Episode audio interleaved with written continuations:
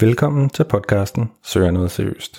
Mit navn er Steven Højlund, og jeg har gjort det til mit mål at hjælpe singler som dig med at finde kærligheden og få et bedre singleliv uden frustrationer. Det gør jeg blandt andet gennem denne podcast, hvor jeg forsøger at belyse single- og kærlighedslivet fra alle vinkler. Hvis du oplever frustrationer i dit dating- og singleliv, så har jeg lavet et online datingkursus, som med garanti kan hjælpe dig til at få et sjovere og mere meningsfyldt dating- og singleliv. Kursister får min bog Fra dating til kærlighed og kæreste med gratis, når de bestiller kurset. Du kan finde mere information på singletips.dk. God fornøjelse med podcasten. Velkommen til podcasten Søger noget seriøst. Mit navn er Steven Højlund, og jeg har startet den her podcast for alle os singler, som kan have lidt svært ved at navigere på det danske datingmarked. Søger noget seriøst er podcasten, hvor vi leder efter svarene på alle de mange spørgsmål som dating, kærlighed og det med at finde en kæreste. Så velkommen til dette første afsnit af Søger noget seriøst.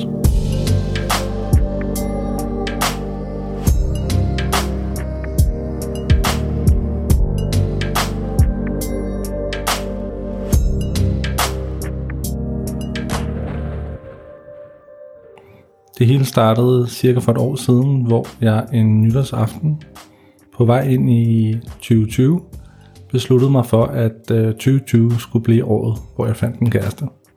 Jeg er 38 år. Det er ved at være på tide, tænkte jeg. Og det er ikke sådan, at jeg ikke har haft en kæreste før, men jeg var bare løbet lidt sur i det her dating. Og da jeg både var single og heller ikke har børn, men gerne vil have børn, tænkte jeg, at så må det da være på tide at se at gøre noget ved det. Og i talende stund, så er vi ved at være i slutningen af 2020, og jeg har stadig ikke en kæreste, på trods af utrolig mange forsøg på at få en. Så jeg tænkte, hvad kan jeg gøre ved det? Altså, man kan jo gå på endnu flere dates, og det har jeg da helt klart tænkt mig at gøre. Men man kan måske også begynde at overveje lidt, hvad er det, man gør galt. Fordi det nemmeste i verden er jo at sige, at det er alle andre, der er noget galt med. Men det tror jeg bare ikke, man kommer så langt med. Jeg tror, man kommer længere ved at kigge indad. Så den her podcast, det er faktisk for at hjælpe mig selv til at kigge indad ved at tale med en masse andre mennesker, som selv dater, eller som ved noget om dating. Og det er egentlig det, som du vil blive taget igennem i den her podcast.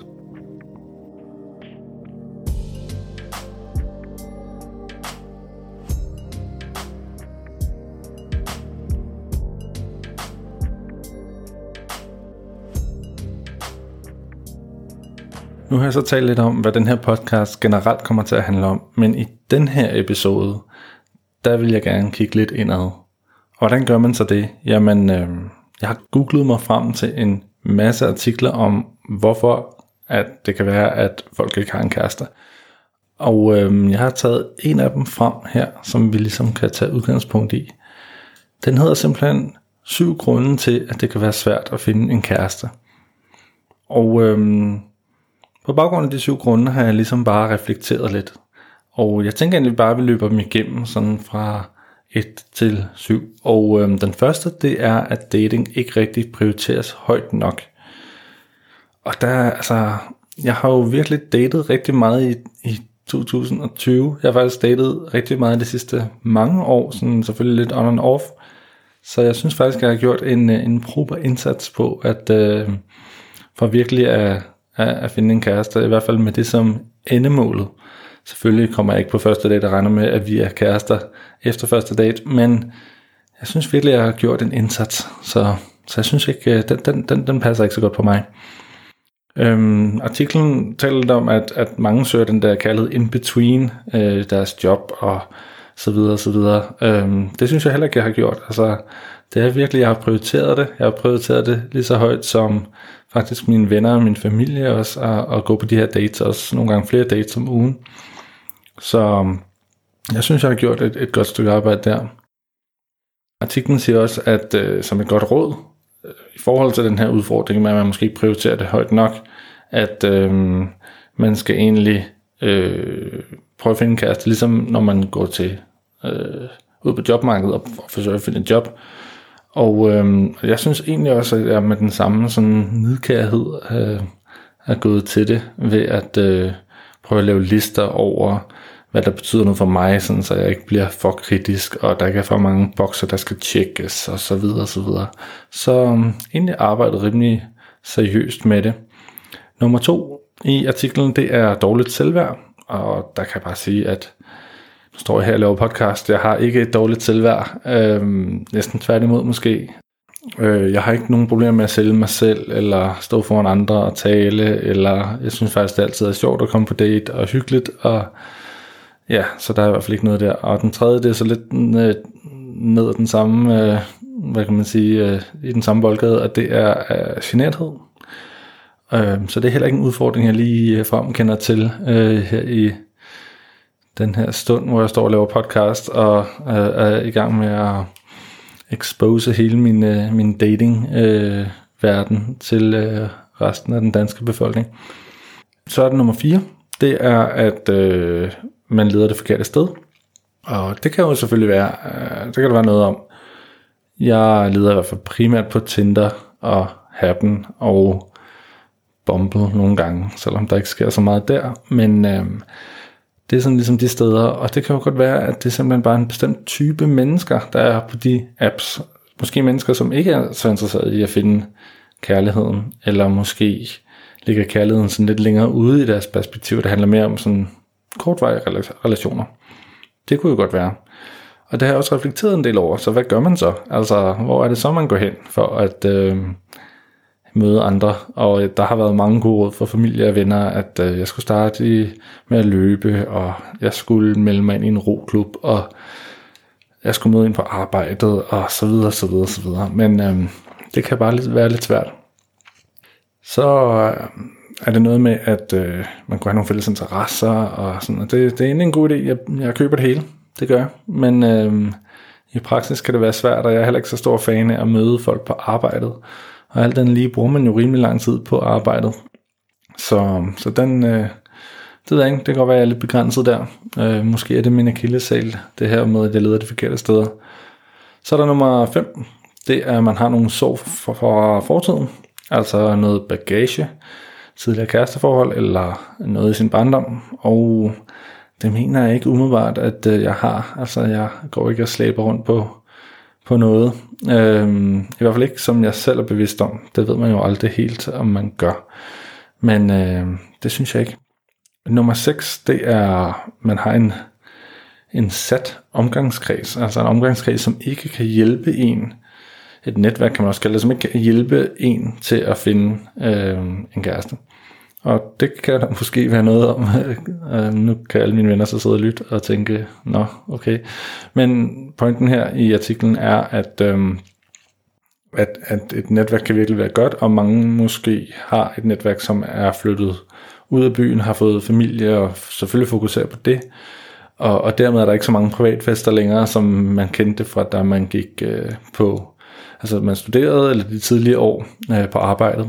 Så og det kan jeg da godt genkende til, selvom jeg synes, jeg har været rimelig god til at opdyrke et nyt og måske også lidt yngre netværk faktisk.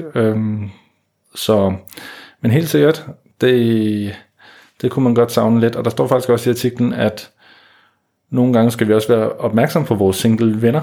Altså husk at ligesom sige, hov, jeg kender faktisk en sød pige og en sød dreng, som måske ikke kunne passe sammen. Så i stedet for, at man bare ligesom lader stå til.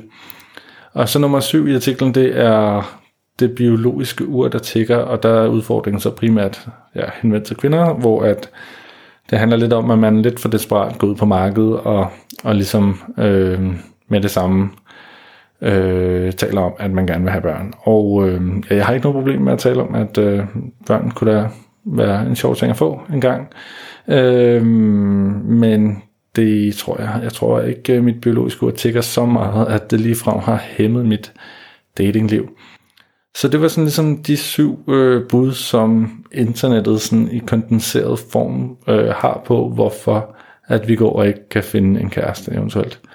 Jeg synes som sagt ikke rigtigt, der var nogen, der virkelig bed på mig, andet end det her med netværk, og så også, at man måske leder de forkerte steder. Og det er jo lidt samme boldgade faktisk. Altså netop kunne det måske være, at dem, som jeg leder efter, måske en mere genert type, som ikke tør være på Tinder, i virkeligheden findes nogle helt andre steder.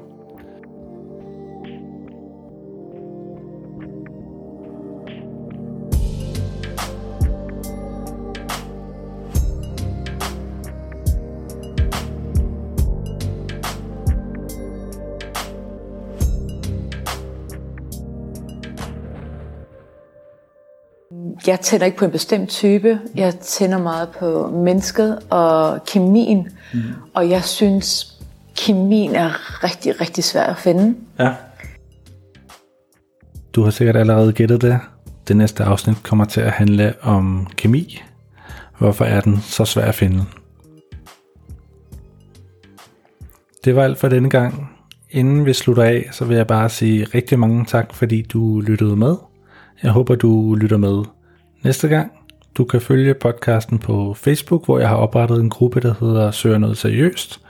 Og ellers så vil det betyde rigtig meget for mig, hvis du går ned i bunden her på din podcast-app og giver Søger Noget Seriøst et review.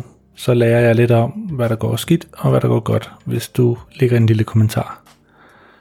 Mange tak fordi du lyttede med, og indtil vi ses igen, have et rigtig godt datingliv. Tak fordi du lyttede med. Hvis podcasten har givet dig værdi og noget at tænke over, så giv den et review i din podcast-app. Så bliver det nemmere at finde for andre singler. Du kan også følge mig på Instagram og TikTok, hvor jeg lægger små datingtips ud på daglig basis. På hjemmesiden singletips.dk kan du få min gratis e-bog, sådan får du en kæreste, eller tage mit online-kursus Succes med Dating. Tak fordi du lyttede med igen.